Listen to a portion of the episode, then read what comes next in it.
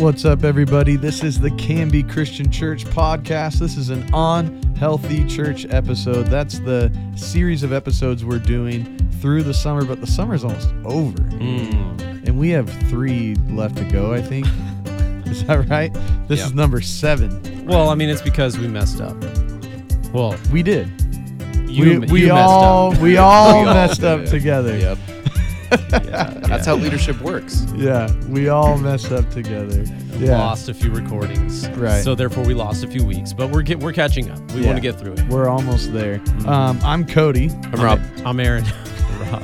Now you all know exactly which voice you're listening to. Okay. because we don't sound the same at all. Mm-hmm. Um, this is Mark number seven. Biblical correct? Yes. church Yeah, Seven, eight, nine. leadership. Yep. Yeah, our notes are wrong, but this is Mark number seven. Biblical church leadership. What is church leadership? We've started with a definition. Um, on my notes, the definition says this is kind of complicated.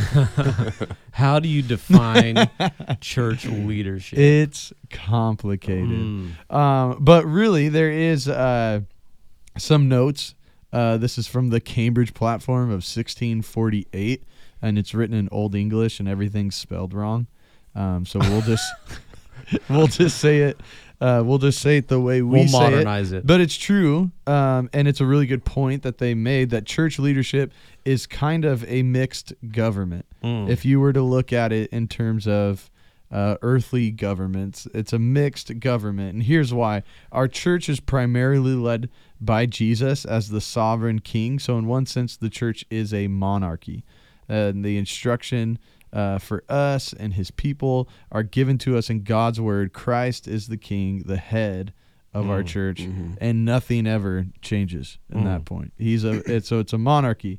But so in that sense, he has final authority, final authority over his church, over at his all people. times. Yep. Right. Um, but then there's another layer in the sense that we are a church of people all together and we're Mm-hmm. making decisions together.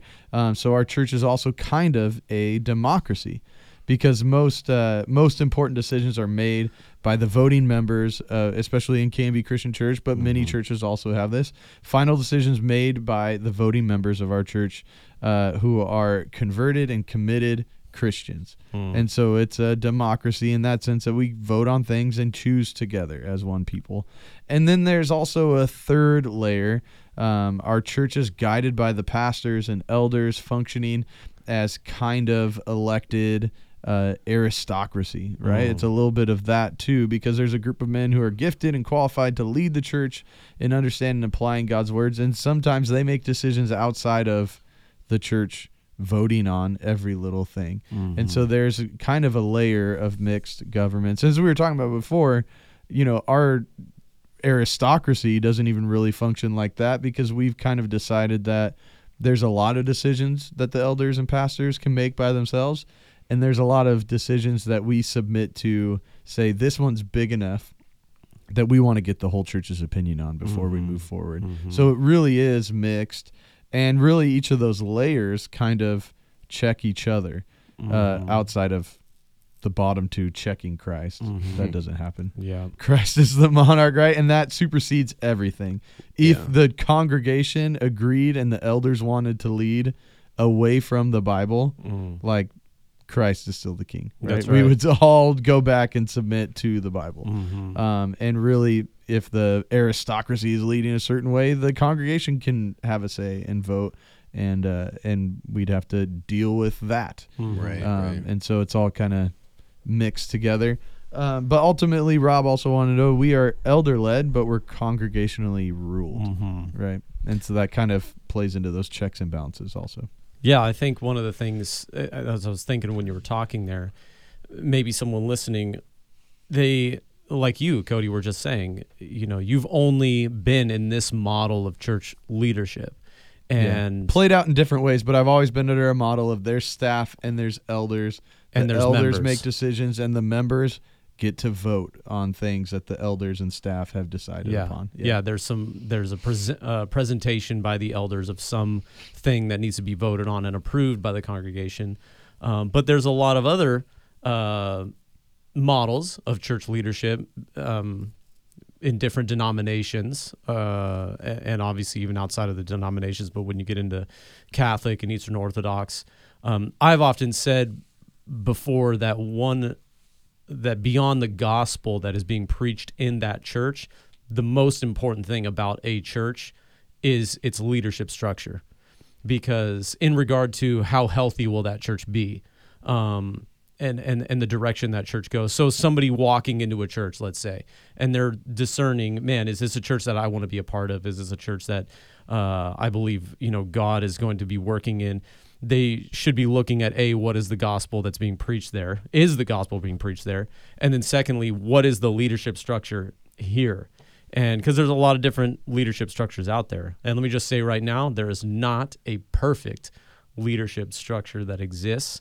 Um, there is actually some wiggle room uh, in the scriptures, which I think is great because it gives uh, every church in different cultural contexts, different generational contexts, uh, the ability to lead their people within those within those contexts and, and circumstances and things like that. Nevertheless, the Bible has a lot of things to say, and we'll talk Yeah. about that uh, um, about how a church ought to be structured in its leadership. Um, but it is a massively important thing for health. Um, Yeah. Well, even beyond there not being one perfect exact structure, beyond that, even if there was, that structure would still be filled in with flawed, sinful yes, humans. yes, You know what I mean? So even if there was like one exact perfect structure, there would still be mess Yeah. and somewhat chaotic situations that would arise that would, you know, yeah, cause us to always need to go back yep, to the scriptures, always need to go back to submitting to each other Right. and to our, the authority of Christ in each other, you know. yeah. Well, uh, it, as I've said before, too, this book, um, when he wrote originally wrote it, this is its fourth edition. When he originally wrote it, it- was written in the '90s, and like almost all books of this nature, was a response to the things that was that were going on in the culture at that time, particularly the culture in American churches. And what I believe he was seeing were two things, um, and I believe this because he's talked about it. Uh, but in his denominations, he's in the Baptist denomination, and what you'll often find within Baptist denominations is that the congregation is not expressing any authority and the elders aren't expressing any authority. Instead the deacons who are essentially those who are called to serve the church um, lead the church by serving whereas the elders are called to serve the church by leading um, but all of a sudden for whatever reason the deacons are the ones who have the authority to call elders to not do certain things that the elders believe that the church should be doing um, so you'll you have this uh, imbalance or improper use of authority within the deacon board is what they would call it. And maybe some of you listening have been in in churches and seen that sort of thing happen. Um, and it can get wildly unhealthy when that is taking place.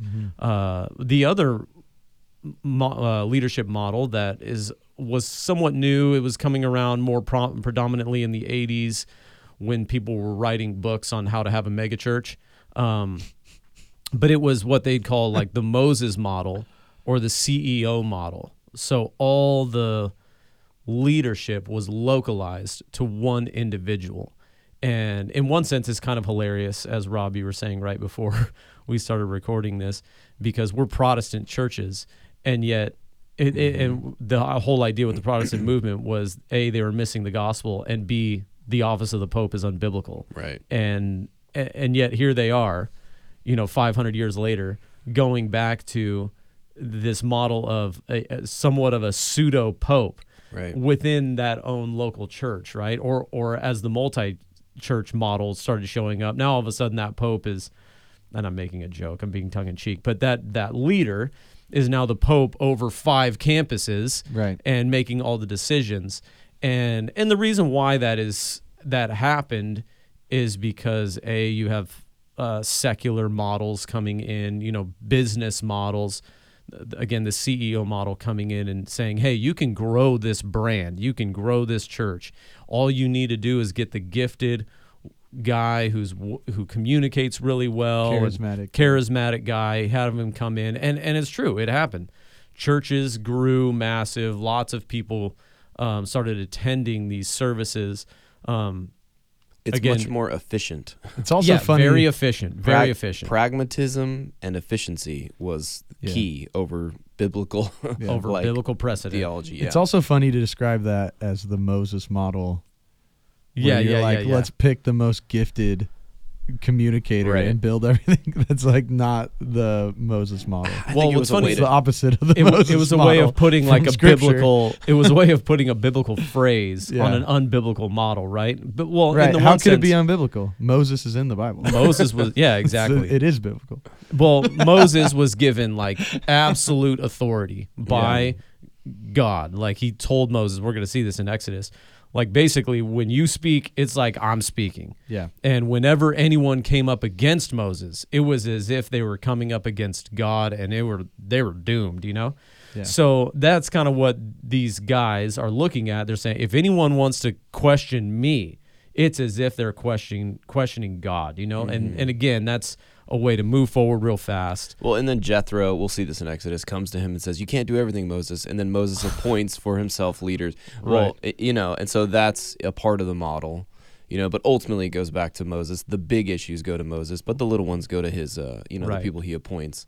Well, the Anyways, the, funny thing about that is like the Moses model didn't even work for Moses. that that's Right. the thing with the Jeth, Jethro thing is, hey Moses, this isn't working for you. That you literally have the only authority and the only say in anything. Like that's impossible for you to do. right, right. And it didn't work for Moses. It didn't even work for Moses when he delegated the authority to others. Yeah. And so we needed a greater Moses, which is the monarchy and it's Jesus. Yeah. Um, and, But again, again- we're under that. Even the Moses, though, it really doesn't apply to anyone who exists today. None of us are speaking so intimately with God that like we leave our offices and our faces are glowing, Yeah, scaring yeah, yeah, people. yeah. Like none, like that doesn't apply to any of us. Which also is kind of a, a, a decent point that Mark Dever brings up when we are going back to we're gonna we're gonna be a New Testament kind of church. You know, we're gonna do what the New Testament church did. Even that doesn't really apply one to one to our context in the sense that we do not have any apostles Yeah. anymore. Like the apostles were, you know, making God breathed scripture, you know, that we can, and none of us are that kind of leader anymore. And so there's still like some, like you said, it's it needs to be. Uh, let's get it as close to scripture as possible. Let's use scripture's prerequisites for who should be leading. Um, but we can't ever go. We're going to do church exactly the new the way they did in the New Testament. Right. Right. Well, I think Timothy then is a really helpful example. Like the book of Timothy or the Well, person? no, the Timothy? person, the person, and the books. Uh-huh. Because specifically, Paul's talking to Timothy as a church leader, and I think a lot of what Paul says to Timothy and and Timothy as a as a church leader is a good example for what we can see that is a direct connection. Unlike we can't say we're the Apostle Paul or there's any person like him, Mm-hmm. but Timothy. We can identify directly similar to Timothy as, sure. a, as a New Testament pastor. You know what I'm saying? So, yeah. Absolutely. Anyways, but let's get. Into but we it. had a question here. What kinds of leadership have we experienced? Uh, I mean, I would just say my only other experience, because I've only been to two churches um, the one I was saved in and the one I became a pastor in in California. That was, as I was just describing, a Moses model. Um, like explicitly stated, they are a Moses model. Uh, and, and, you know, they're like every church model, there's positives and negatives to it.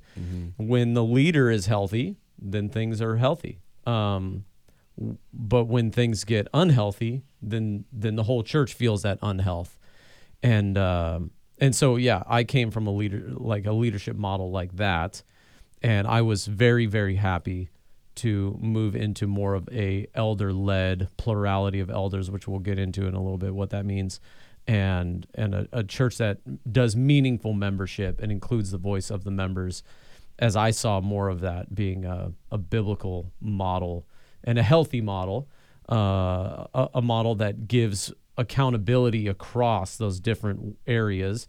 The pastor is accountable to the elders, and the elders are accountable to the congregation. The congregation is accountable to the elders and the pastors. So everybody's accountable to one another, and uh, uh, that just being the uh, and therefore submitting to one another in, in various ways. But that to me, seeing as the most helpful and healthy way to move forward as a church. Um, but anyway, that that's my only experience Yeah. was that and then this. I mean, obviously, I was there as well, and I feel like there is a lot of positives in that the direction when it is functioning well is incredibly clear. It's easy, like things are efficient, right? Things are functioning efficiently, um, but of course, the difficulty is without a voice. Um, I often, you know, recognize a lot of people feeling like not needed, not important. They couldn't exercise their spiritual gifts. There was a lot of drawbacks to not having a voice in that congregation.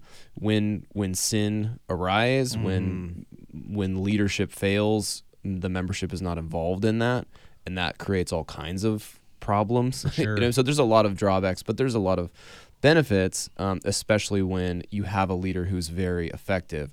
But you think about Mars Hill. You know, Mars Hill was exploding, and they functioned. In Half this, the people listening don't know what Mars Hill is. This was a church in Seattle, yeah, pastored they don't. by a guy named Mark. I Dude, I think a lot of people don't know. yeah, Mars Hill's. you uh, either know and you know, or you don't know. I would, I would think. I've talked to a lot of people who don't know. Oh, that's interesting. Anyways, I mean, mo- if you were a Christian in Washington in like, I don't know, The The mid two thousands. yeah, then You you, knew you about know, them. you Yeah, know yeah, Mars Hill. yeah. If you were you like at least a- know their music. yeah, if you were a Christian in America, like at one point in the early If 2000s, you were, bel- if you were under the age of forty, That's true. I guess younger folks would Yeah, be, yeah. yeah, yeah. But you know, he was a pastor, and well, continues to be a pastor. But he was a pastor in the Northwest up here in Washington, um, north of us, and he actually did have an elder. He began led by elders, but no, no, no, no. He Yeah. began Moses' model. no, no, no. Are you sure? Yes, he, We're disagreeing right now. no. He began with a board of elders, but at a certain point, they changed their bylaws, which was one of the big issues. Mm, To put Mark Driscoll as more of a, you know, the Moses model a dictator essentially, Yeah, which is yeah, what yeah. eventually happened. At any rate, There's it another fell apart. podcast if you Yeah. want more details. if you want to listen to uh, another podcast, it's not ours. it's hard to I, I don't. I don't. we, uh, we, we, I don't advocate the podcast. The other yeah, one. yeah. At any rate, that was a model that I listened sort to of, it as a guilty pleasure more than anything. it was it was it's an interesting if you're interested in this kind of thing, it, it- especially church polity because there's a huge thread of Polity that. meaning church government. government structure. how the yeah how the church functions and its leadership. Mhm. But anyways, that was a, a model similar, and it, it when it falls apart, it it destroys people, you know, Oh, like yeah. in a serious way. Yeah. At any rate, those are a few drawbacks. i experienced that as well. Um, in addition to that, uh, when I was first becoming a Christian, it was it was a church that was very small, a church plant, and it basically functioned like the Moses model, but there was no oversight, and so it was a very it was a wild west kind of thing. Uh, after Wild West. I'll just say that because there's a bunch of young kids didn't know what they're doing. A young pastor who was kind of r- like leading everything. He had input from other people, but he just kind of did his own thing and didn't have a great deal of an ability to really lead the church. But at any rate, and then I when I planted out of harvest and I was helping a friend of ours plant a church in Santa Barbara, that then was the first experience I'd ever had, and I did a lot of study and research at that time on church polity. Um, with a congregational church, which was a, it was a Baptist church, um, congregationally uh, ruled, elder led. Um, of course, when you were planting, though, he, uh, you know, Daniel was the only He was the only elder. but he had a leadership team which comprised people who were elected from that church. Not particularly as elders. It was sort of this quasi, and this happens in church plants, which I know, Cody, you have some experience with this, so you might talk about this. But, anyways, that in that context, members voted. It was the first time I ever became a voting member of a church, and it was a, it was a really great experience. Um, and from then on, I've been a part of congregational churches, which is the name for the polity that we, uh, you know, function as Mm-hmm. Uh, a church that is led by elders, but ultimately ruled by members who vote and participate. So that's kind of my experiences. Mhm. Yeah. Cody, you grew up in this. Yeah, I mean, I've always been a part, not always, but mostly been a part of non denominational Christian churches that, from my experience, kind of do this model. Like most of them have had this same model. Um, the amount of say elders get in how staff operate, obviously, you know, kind of ebbed and flowed uh, depending on the church, but they all kind of had this general model. The congregation could vote on things, the elders and pastors would decide and make most decisions on their own and then bring it to the congregation. Um, and so this has been a similar model. But I mean, I grew up in a church um, that that did this, and s- I you know I can remember uh, very clearly seeing the checks and balances that happened because we had a uh, our my f- dad was an elder in that church, and the elder and s- and staff it was uh, the church had stagnated quite a bit, and uh, and they were looking at this church in our town that was multi-campus and doing really cool things and it seemed like lots of people were coming to Christ and they said like what if we joined that church? They have you know they kind of want to uh, you know adopt us under there. We're struggling. And uh, all the elders and staff wanted to make that decision. One elder didn't. And you saw the kind of ugliness of you know church life as people are mad at each other and stirring up division.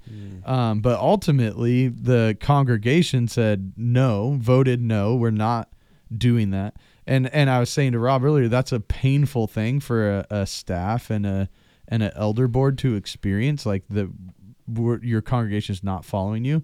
But then looking back that church that looked like it was doing great things on the surface as you know people like even staff from that church got involved in that church uh it wasn't going super well there either.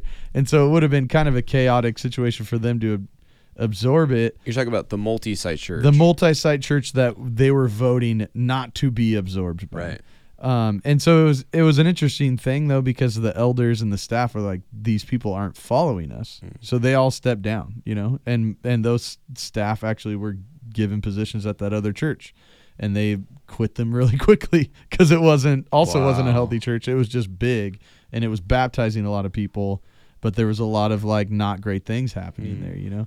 And so I, it does make you, you know, so like in in the long run, that congregation did a great thing voting no. That's right. Um, but then that church went on to, to struggle for a while. Yeah. Like, and I don't know, maybe it's still struggling today. I don't know.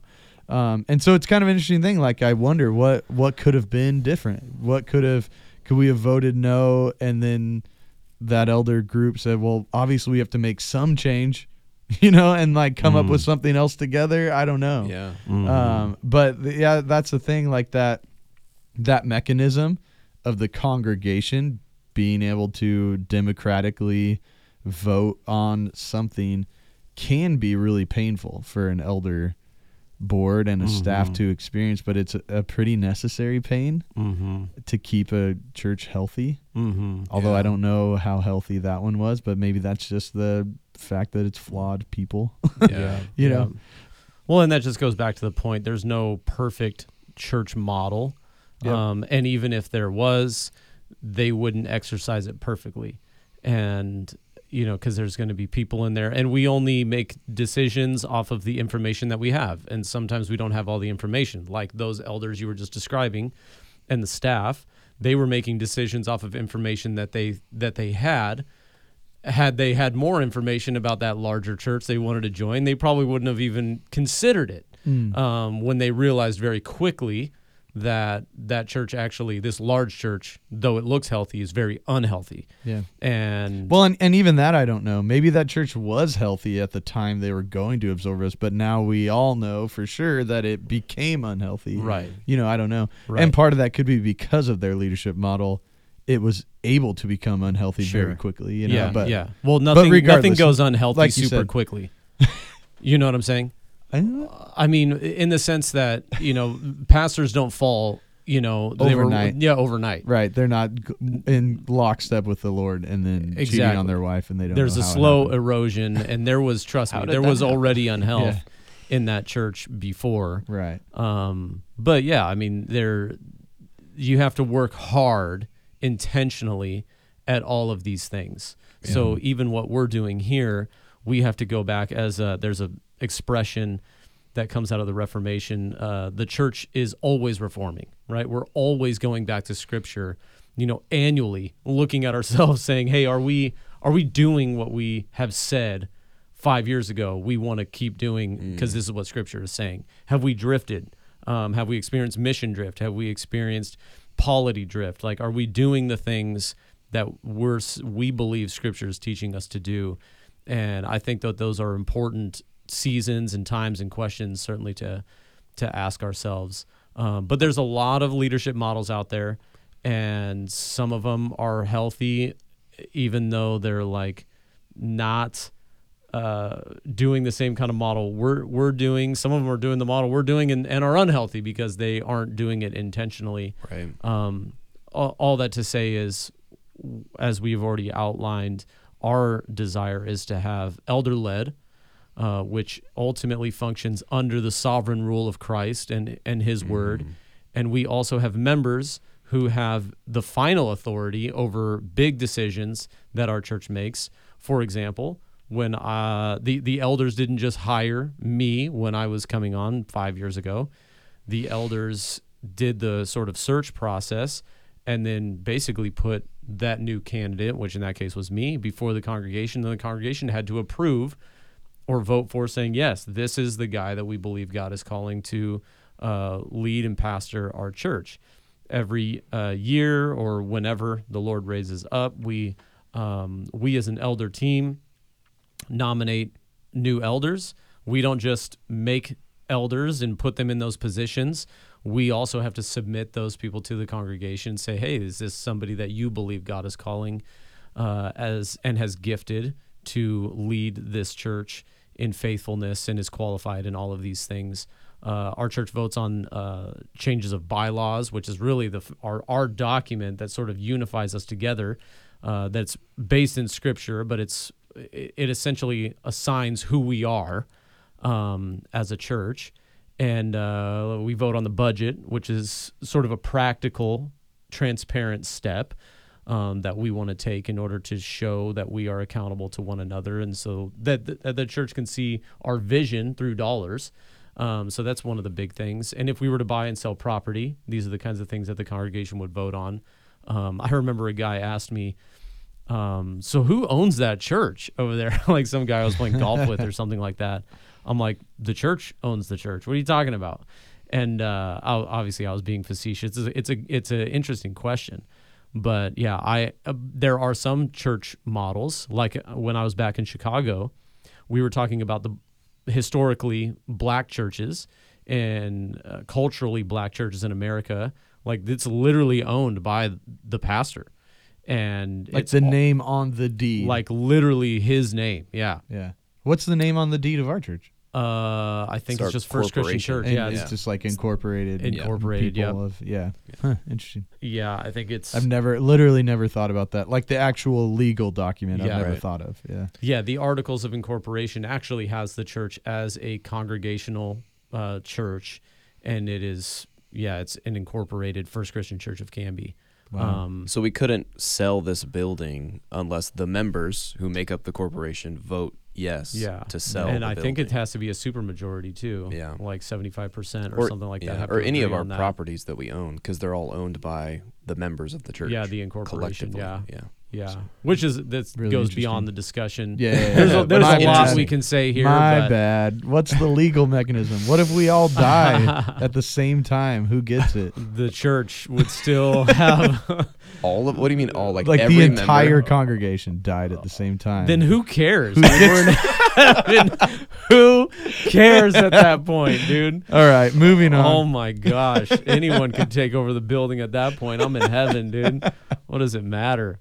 Uh, yeah. But there's a lot of scriptural references. We've listed them down here. Matthew 18, which is the famous text on church discipline. Um, if you have an issue with your brother, take it to your brother. If he won't listen, bring a bring a buddy with you who's a witness and can speak into the situation.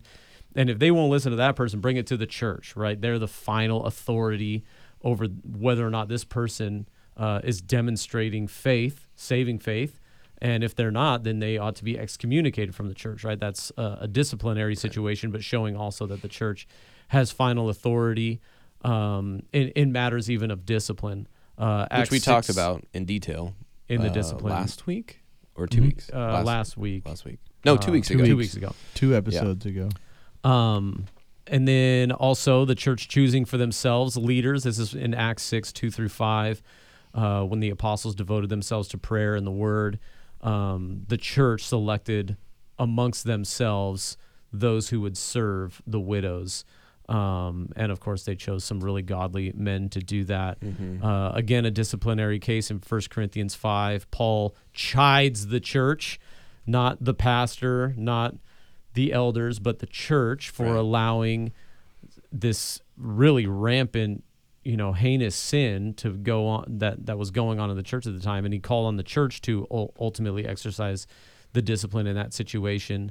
Um, but anyway, there's all kinds of um, texts Yeah. that we can. Well, then point to. later, I mean, I think that you know most people think it's the same person in view, although there's a debate in Second Corinthians when this person is being brought back in and yeah. restored. It's he he uses that term that they were disciplined by the majority, where you know a lot of people say that we don't see voting in the Bible, and that's true. There's no explicit text of and they gathered together and wrote their names on papers and and said yes or no to this vote or that vote. But we see this word the majority, which would indicate to us that there is some people, the majority of the group of people said yes. People are voicing their opinion Right. somehow. Yeah, Mm, how that specifically mhm. happens, how the vote is taken, or how their majority is collected, it's not really indicated. But we see that in the Bible, and so I think that's important to note because uh, Mm-hmm. when I was growing up in you know Moses model churches, they'll often say that kind of thing. There's no voting in the Bible. That's just something that you Americans came up with because it's a new phenomenon, and it not necessarily the Yeah. case.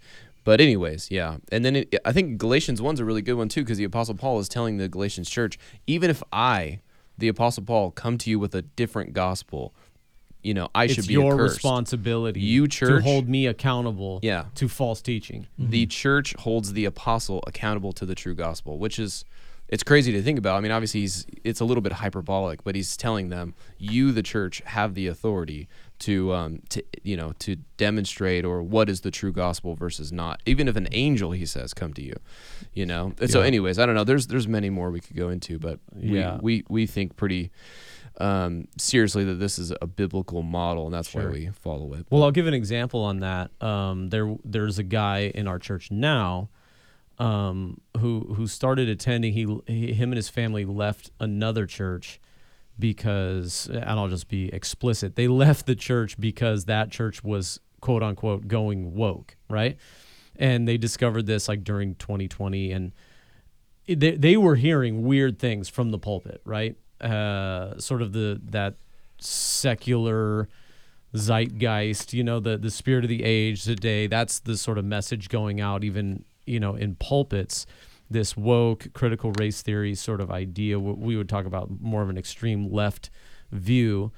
Um, that there's a lot of uh, what things that we would advocate for, like we don't advocate for um, racism, right? Like Discrimination. That's discrimination, prejudice. like not- not these are things in the Bible. We also agree with that.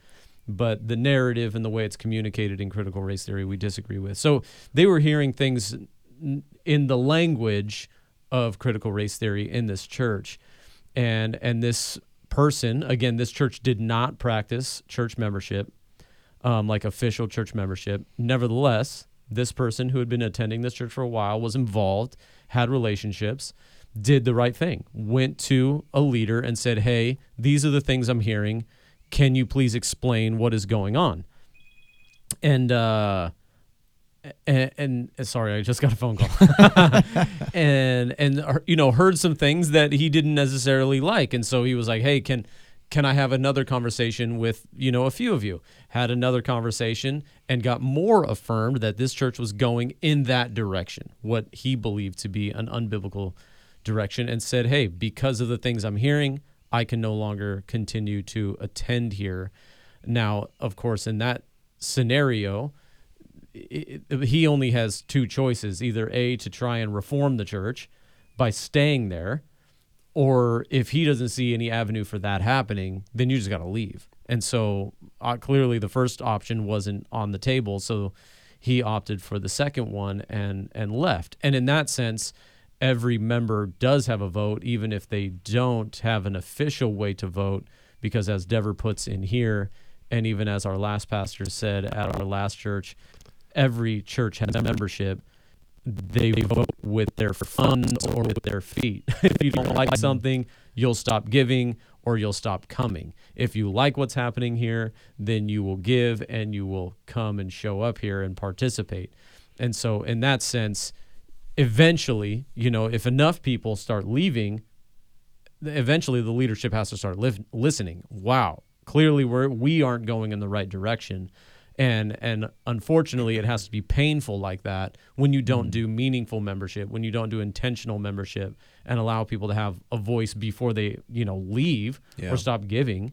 Yeah. Um, so anyway, I thought Right, that yeah, was wouldn't you prefer to have some sort of mechanism before most Yes. of my church leaves? of course like absolutely. some other way of voicing an opinion. Well, another problem I, with that's- I would agree with that. yeah. Another problem with that though is people do vote with their feet and their funds. So if they do come and they are giving, perhaps they're doing that for the wrong reason, right? Isn't that what he's sort of talking about, uh, the Apostle Paul, when he says like they gather for themselves teachers?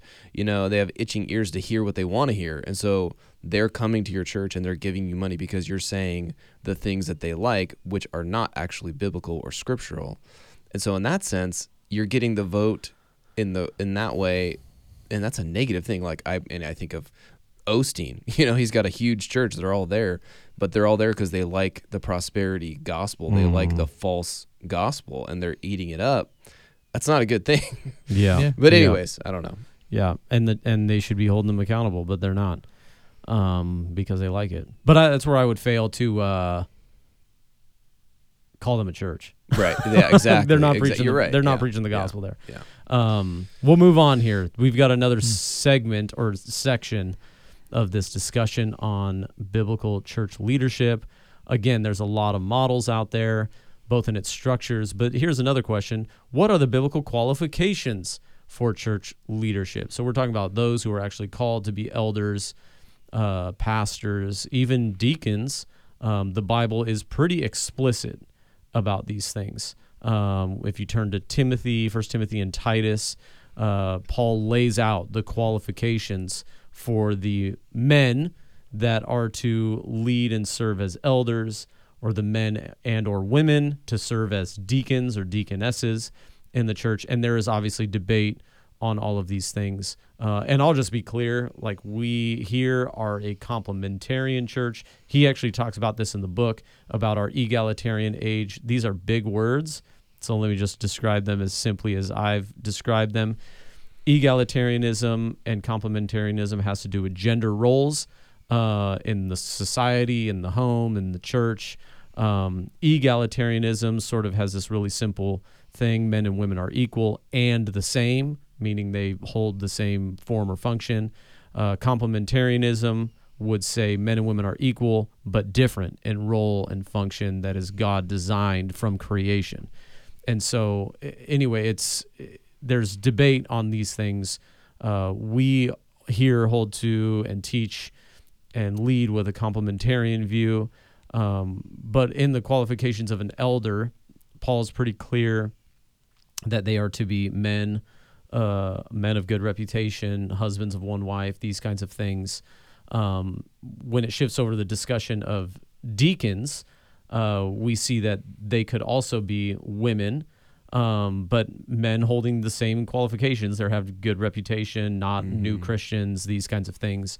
Um, but even elsewhere, at the end of Romans, Phoebe was referred to as a deaconess of the church that she was at. Um, so this has to do with the biblical qualifications and who can and can't serve in leadership positions. Um, so here we call men to be elders and pastors, and uh, we also call women to serve as ministry coordinators and, and leaders in various capacities. Women teach here, but they don't teach on the Sunday pulpit. We were just having a, a discussion with somebody this last week on this uh, topic. It is really one of the dominating subjects uh, in our culture today, particularly here in the Northwest. Um, this subject of complementarianism and, and egalitarianism. And there's extremes on both sides, right? You can go, I, I, I like to say complementarianism and egalitarianism are more two group of people holding hands. Uh, they're closer together than they we often think they should be so far apart. We're a polarized society right now. But there's an extreme complementarianism, which is more male chauvinism and fundamentalist chauvinism. And then on the other side, you've got egalitarianism that's just like fully like left wing, progressive, liberal kind of ideology. Feminism, really. It's Christian feminism. Well, they've lost Or all- beyond gender doesn't exist at right. all. Gender doesn't Right. exist. yes. That Yeah. that would be another way. So you've got extremes on both sides, and I think it's important to not define these words by their extremes because they're not that. They're more they're closer together than they are far apart. Nevertheless, we lean here on the side of complementarianism again that men and women are equal in that they men and women bear the image of God, equally sinful. We've Oh, yeah. sinned before God. Um, we Equally valuable. equally valuable before God. Uh, we need one another. We're dependent on one another. Um, these kinds of things. One is not better than the other. Nevertheless, God has called men to a certain role and function in the home and society, in the church specifically, and women as well. And we need women in their leadership, and women need men in their leadership. And we want to value these God given roles versus diminish them by flattening it uh, and making it all the same, which is what I, I and many others would say an egalitarian view would be doing. Do you guys have any comments on that? No. Beyond, I just cleared I mean, it all going up. I just said it. beyond the that very important topic, which I think you handled well. But the next thing is the fact that um, the when you look at the verses in Timothy and in Titus, the emphasis is not on the abilities of the leader necessarily, but on the character Yeah, yeah, of the yeah, person, yeah. which I think is an important thing to to highlight. Yep. Right, Which is like- it reiterates some of the Moses model flaws that we were talking about. That, this is some highly gifted, Yes. highly charismatic person who is clearly head and shoulders above the rest, right? and it's a problem with all churches. Mm-hmm. You know, all it's a problem with all groups. Mhm. you know, like it's a, a Charles Barkley, you know, said like I'm not a role model.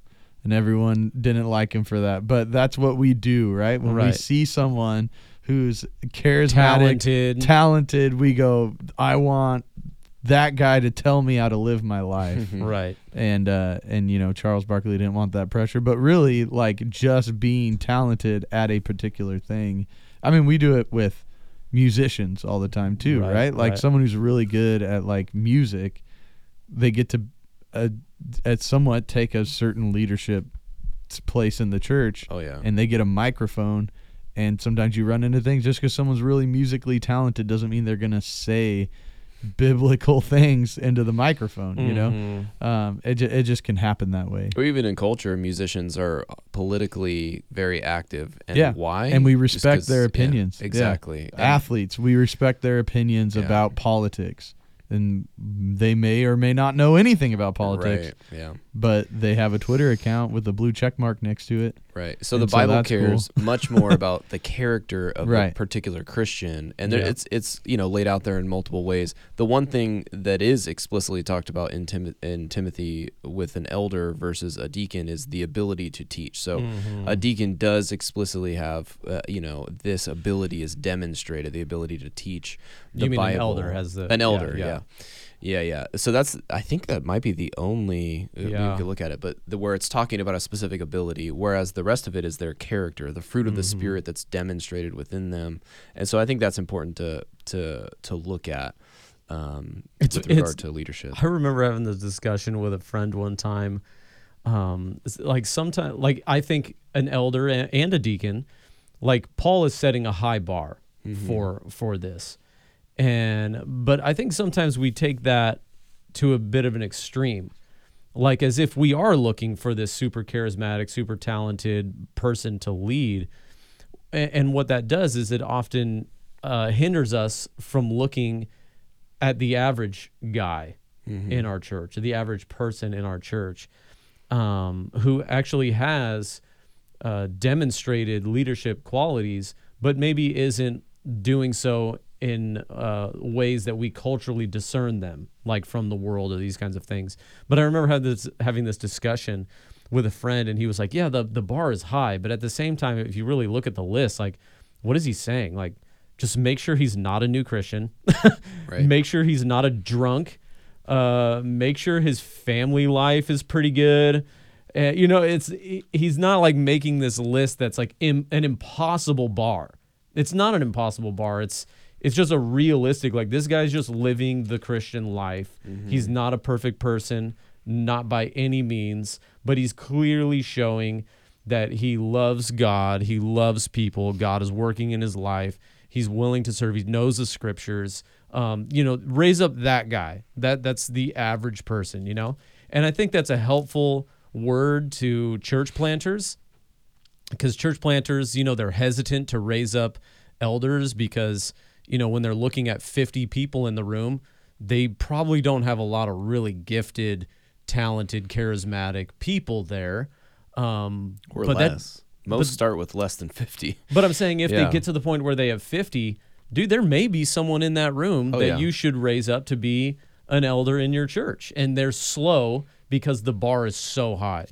And but even in a small church of, you know, our size where it's around 200 people, uh I mean, I, I've taken it upon myself to train and, and lead people, but if I see a guy, I guess this is, this is exposing my the way I'm looking at things. If I see a guy and he, you know, becomes a member of the church and he clearly has a love for his wife and he loves the church and he's teachable, man, I'm looking at him like maybe God's calling this guy to be an elder in two to three years. And I'm going to invest as much as I can in that guy. I don't care what he looks like. I don't care how old he is.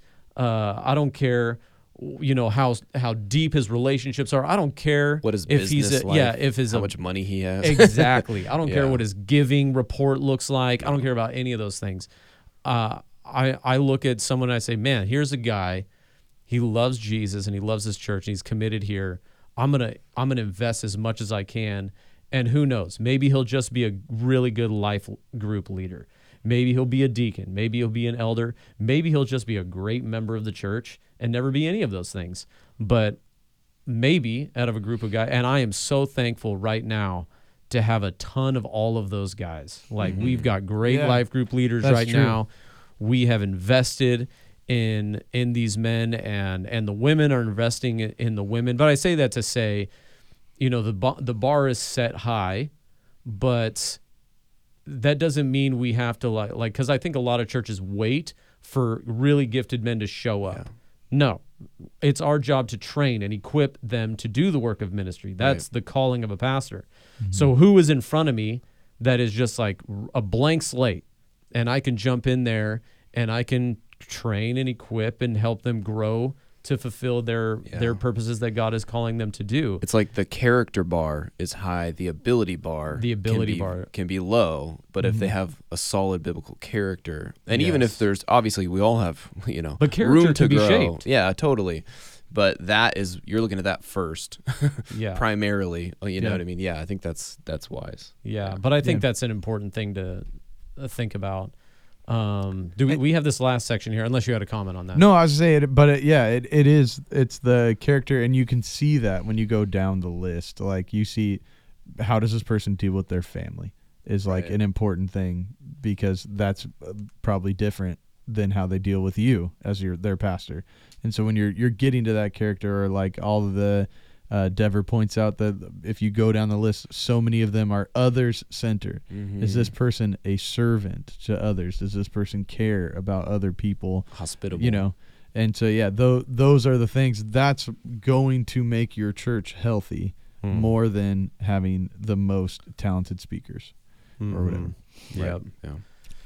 Yeah. Rob has his. Uh, unfortunately, those listening can't see this cool little picture that Rob has in our notes. Rob's Uh, clip art You want to go all the way there?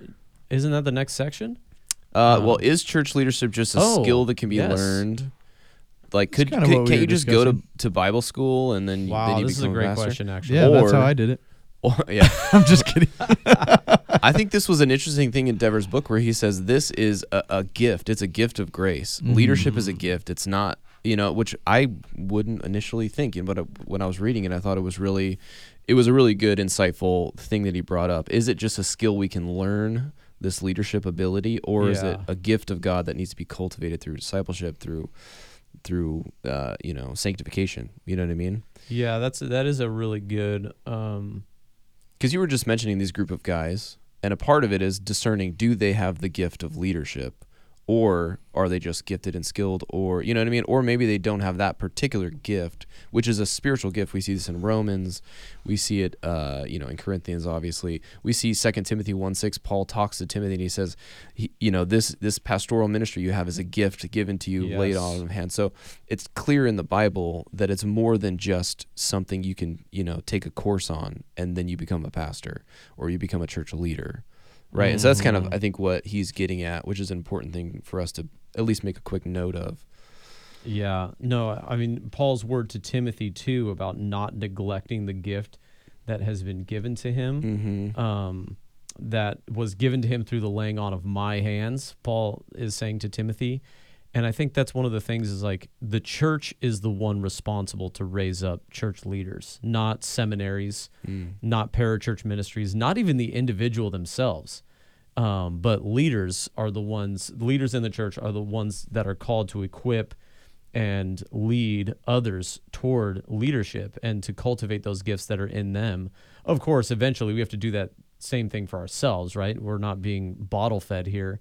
Um, but it, but it's not, again, it's not on someone else or even on uh, the seminary to raise up leaders for your church. Like the church should be doing that, um, raising up people from amongst themselves Mm-hmm. to lead. But yeah, I think some young guys, you know, they go to school. You know, they when I was getting my undergraduate, I was in school with 18 year old kids who were like, "Oh, I want to be a pastor one day." I'm like, "Dude, you don't even know who you are. You don't even know what that means." You know, I was 29 and I didn't even really know who I was at And the you were a know? pastor and I was a pastor already. I'm like, dude, I don't even know what I'm doing. Um, but yeah, it is a little bit uh, nerve wracking to see some of these young kids aspiring to leadership in the church, and I'm like, I don't even think you know what you're asking, bro. Like you're asking to jump into the spiritual fire here, you know. Um, but I think it is important to think about. No, this is something God calls you to, Mm-hmm. because people have an identity crisis when you know they feel this call and they feel called to be a leader they even call themselves maybe oh i feel like i'm called to be a pastor or i am a pastor. It's like well where's your church? And and what church called you to be their pastor? What what does that even mean? It's just the way people dis- define and describe certain things. Um, in one sense yes it is a skill that can be learned through education through experience. At the same time this isn't like accounting uh, or real estate or you know investments or any of those things right this is Carpentry. carpentry yeah this is something that god has to cultivate in you Mm-hmm. um, through a, a unique calling uh, on your life through his you know the work of his spirit in someone um, Yeah. so it's it's kind of both and but it's also completely dependent on god and what what he is doing we are you know pastors are a gift to the church as outlined in ephesians 4 Right, that's right. the passage i was thinking of the last podcast i was thinking about the marriage one but anyway ephesians 4 that's more right anyway What is Um, what does church leadership look like in practice? That's what you were talking about. Um, Yes. Dever has a little acrostic, which he says church leadership is boss. boss Yeah, dude, that's boss, man. that's funny Which is We should bring that back. Boss kind of has like a negative connotation though, like oh my boss, you know, like doesn't it? Don't you think? Does it for you? unless you're the boss then you're like dude i'm boss That's I was saying, true. does it for true. you? Does it for you, Rob? I mean, for me, my Rob- boss, boss is- has a negative connotation for you. he's always Yeah, crack, exactly. cracking the whip, dude. oh my goodness Anyways, he he breaks f- those four words B O S S boss into four different uh, elements, I guess, of what um, how church leadership is Christ like. Uh, the first one being boss, which is kind of funny. Like your acrostic is boss, and you start with the the, first word, word is boss. Yeah, boss. Which basically he's saying a, bo- a a leader of the church ultimately has to make some you know commands. He, he there needs to be responsibility. Actions need to be taken. Things need to get done. And so and Right. some the leader will say we will do this. And he will take responsibility for those actions, and that's kind of what he's getting at initially, which is probably what most of us think when we think about a boss, right? well Um, i mean on that point i'll speak into that because i am the boss You are the boss, kind of. Just kidding. but i but i'll say it this way Jesus is. the I boss. Yeah, true. Jesus is the ultimate, you know, he does whatever he wants to do, right? Whether whatever decision I make, he's going to still usurp that decision. well, your decision is in line with him. That's the goal. Hopefully. That's- right? Yeah, that is the goal. Yeah. Yeah. right. But uh, not by definition. Like not No, the no, no. the everything the pastor does is in line with No, Christ. yeah, That's yeah. not like by definition. Right. But That when you make a decision, ideally. you're thinking WWJD. That's what you're thinking. Yeah. What would Jesus do? Anyways, go I'm ahead. saying more like, you know, in those decisions that you make that are like unclear. Like, you know, you can obviously go to the Bible and say, this is what the Bible says we should do. Yeah. And you feel, you know, you can sleep at night knowing you're in line with Scripture. But you make decisions. I, I mean, I make decisions every day, every week. Like, I don't know, like COVID. I, I didn't know what to do in that. I mean, I can look at the scriptures and say this, you know, in this case, I think this is probably the wisest thing that we can do. And Yeah. I mean, we as an elder team made all the decisions on that. I made suggestions, but at the end of the day, I felt like I was assuming the responsibility of every decision made. And and I was going to wear that. And there's very few people that like take on that level of responsibility um, for the decisions that are made. But I would I would hope that all of us to some degree would assume the responsibility of growing the church, discipling the members, holding one another accountable. Like we need to assume the responsibility of that. I believe that God grows his church. I also believe I assume the responsibility to grow his church. you know, like right, right. and I'm committed to that you know like i can't just sit with my feet up on the desk and say watch watch god grow his church no i actually need to work and do the things that he's called me to do um but i'm i'm just teeing off a little bit on this that Yeah. somebody has to make a decision in weird situations like covid was an example of that Oh yeah. and you have to wear the responsibility of it. And let's say sometimes, like I'm just gonna be honest, I don't regret a single decision that we made during COVID. Like we made the best decisions with the amount of information that we had in a weird time. Now I know there are a lot of other pastors that do feel regret. They didn't open uh, soon enough. They stayed closed too long, or they just were, you know, they just made decisions that they at this point would regret a little bit and wish they had made a, a different decision. Um, and so they bear the responsibility for that. And they maybe some of them have apologized for it or whatever. That and that's what I'm talking about is if you make a bad decision um, that now you have new information, it's kind of your responsibility to go back and apologize and and Yeah. own that and communicate that. And you of have course. you have done that. There are decisions you do regret, but they're not specifically with COVID. I'm saying in in your ministry in general. Like yeah, I mean, if there's a really big one that affected a lot of people, like, I mean, a year after I was here, there was a, a big struggle, um, and and a lot of that was based on misinformation from the leadership that was here at the time, and and they apologized for that those decisions that Yeah. and that communication that they had. And that was the right thing to do. And I'll never forget uh, Ron Enos, who's one of our members here you know, when that happened, when the elders stood up and made that public apology, you know, he as just a member was like, that right there is godly leadership. and he stood up and he he called on the whole he was literally in a Sunday me uh, uh Sunday service where he called on the whole congregation just right there from the pew. Was like, I want all of you to forgive these men and to I'm gonna walk up and I'm gonna give them all a hug and blah blah. blah. And it was amazing. Like, but none of that would have happened had these leaders not assumed the responsibility and Mm. Yeah. even apologized for the for the mistakes that was made. Um, yeah, that's boss. that affected the leadership transition. that is boss. That right is there. boss. Unfortunately, the leaders that I've experienced of a maybe a former generation, they make bad decisions.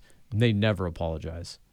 They never apologize. They just they redefine it. Move they on. recategorize. They move on, and that that is weak, not courageous leadership. Mhm. And you know we we want to attempt to not do that sort of Yeah, action, and that you leads know? into the second one, the O out front is what Dever says, which is basically taking initiative, setting the example. That's right. You're the person who's out in front, which is yeah, all the the elders are are doing that, setting the example for the membership. Um, Well, it's leadership via imitation. right? like Paul says, imitate me as I imitate Christ. And we want to lead, we want to call our people to do the things that we also are doing, right? We're not asking them to do something that I wouldn't do. Mm. And anyway, I think that's important. yeah, for And that's sure. your nice little clip art. Kind of. Well, that's front. at the service, but supply. That's true. We'll, we'll go over our clip art. Okay. Yeah, The- yeah. we'll the- get there. I'm jumping ahead. Boss. so we have first boss. S- B is boss. O is out front. S is supply. So that's basically Ephesians 4:11 through 12 that the the the church has been given leaders to equip the saints, educate them, give them resources to be more like Christ. That's what and we to do ministry And yeah, well, that's to serve. serve one another. Yeah. The final is serve. well, it literally says there in your word there, give resources to the members to do the ministry. Oh, okay. I see what you're saying. Yeah. Right, So we 4. we supply everyone to give to to do the ministry. We don't do all the ministry Right. in the church, which is a common misconception. exactly. That the pa- that we pay the pastors to do the ministry. We just hang out. That's not the way the Bible talks about right. church and ministry in general. If We, Ephesians we four, train you, help you to do the ministry God has called you to do in the church. Yeah, Yeah. and that's what's explicitly talked about there. And then finally, serve. Church leaders must exhibit sacrificial servant leadership, which is modeled by Christ. We see this most, probably the example that comes to my mind is when Jesus got down and washed the disciples' feet. Uh, in the book of John, in the Gospels, and uh, he was leading the church or, or his his disciples, but he was also serving them as well. Of course, um, you know, Jesus says famously that he didn't come to be served, but to serve and to give his life as a ransom for many. Uh, this is where the clip art comes in, which you may have seen sort of two different models of leadership, authoritarian leadership, or the or the common idea of what a boss is, sort of standing on um, the mission. Sometimes it's like a chariot or whatever. This is like a block. A boss is standing there pointing at everyone, telling them to pull the rope, pull the mission, make it happen, and not doing anything, just pointing and telling. And yet, servant leadership looks like the boss is in the front, pulling along with his his members, his coworkers, his Mhm. employees, and uh, making the mission successful by also, also leading and doing. But, anyways, yeah, I think those are a few things to mention as far as what leadership practically looks like. And I, um, you know, we don't do each of these things perfectly, um, but by God's grace, we we try to do these as best we can. Um, Mhm. And so I think I'm grateful uh, in the leadership of the year I've been here from all the elders and also the directors in different positions in our church, the women who lead in the women's Bible study. Mhm. I see this throughout. You know what I mean? Mhm. So yeah, I think that's that's that. The last thing we wanted to hit on is why is it so important to have biblical church leadership? Why is that such a big deal? Haven't we already answered it? Kind of. Gosh, I mean, this whole thing, dude. We just answered this question. Yeah, we really did. We spent an hour. The it's a lot hour. of pitfalls. The thing that Dever points out is that it ultimately demonstrates or displays God's character and God's nature properly. Because, and this goes back to what we were talking about with failure in Mm. leadership. Very often, people outside of the church will see failure in leaders of the church as, and point to and see see your God is not actually true That's right. because your pastors are saying one thing and living another thing. And so it's important that we get this right so that we we can uh, you know- rightly display the good attributes of God. exactly yeah Yeah, Mhm. and I, and that is, and I mean, one of the examples he says is uh, about marriage, right? In Ephesians five. Now I'm not Ephesians 5, yes. Okay, he says God didn't give the church so that we can understand marriage. He gave marriage so that we can understand the church Mm. and love and submission and honoring uh, these kinds of things. And when we, when the elders and the pastors train, uh, sacrifice for, and also submit to on various occasions the congregation, um, that's healthy because the congregation is called to respond in the same way to honor, to respect, to trust, to submit to um, their leadership, and in by doing so, we a show that we are actually redeemed people, and, and b show the character of God. Jesus himself submitted to the Father's will. The Spirit ultimately points us to Christ and leads people to Christ and leads us Mm. into truth. And so, by doing so, we demonstrate the nature and character of God um, when we act this way horizontally to one another. And so, yeah, it matters massively. This isn't just like the best pragmatic, practical way to lead, it's the divinely inspired way to Mm. lead. And I, I think that's, you know, we're not just talking about organizational structures in a business, we're talking about leadership structures in God's church. And it Mhm. elevates the conversation a wee bit higher. Right. Definitely. A wee bit higher. Yep. And so we uh, only have a little bit of summer left. we Mm, only have true. two marks Two more. left. Next episode, we'll be talking about a biblical practice and understanding of prayer. Mm. Actually, the next two are new in this fourth edition.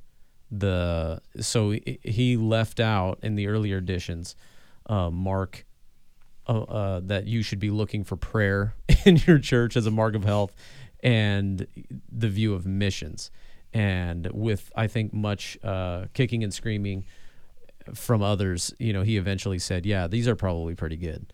And not that he, not that he disagreed with prayer or or global missions. He was just saying like, isn't that assumed that we mm-hmm. should do Right. that? These he, again, he was writing a book to respond to things that he was seeing going astray and awry.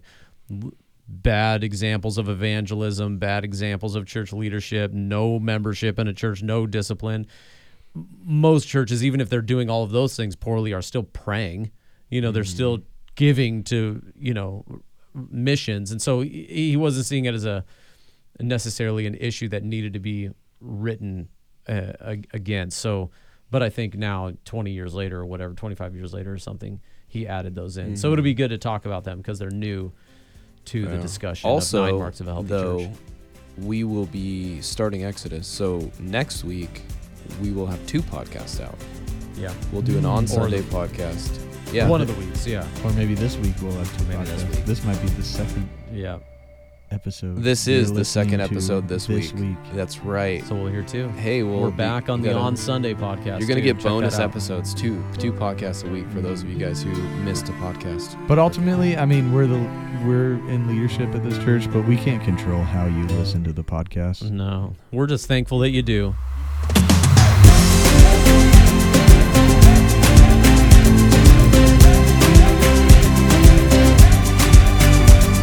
Thank you for listening to this on Sunday episode of the Canby Christian Church podcast. For more information about Canby Christian Church and its ministries, visit canbychristian.org.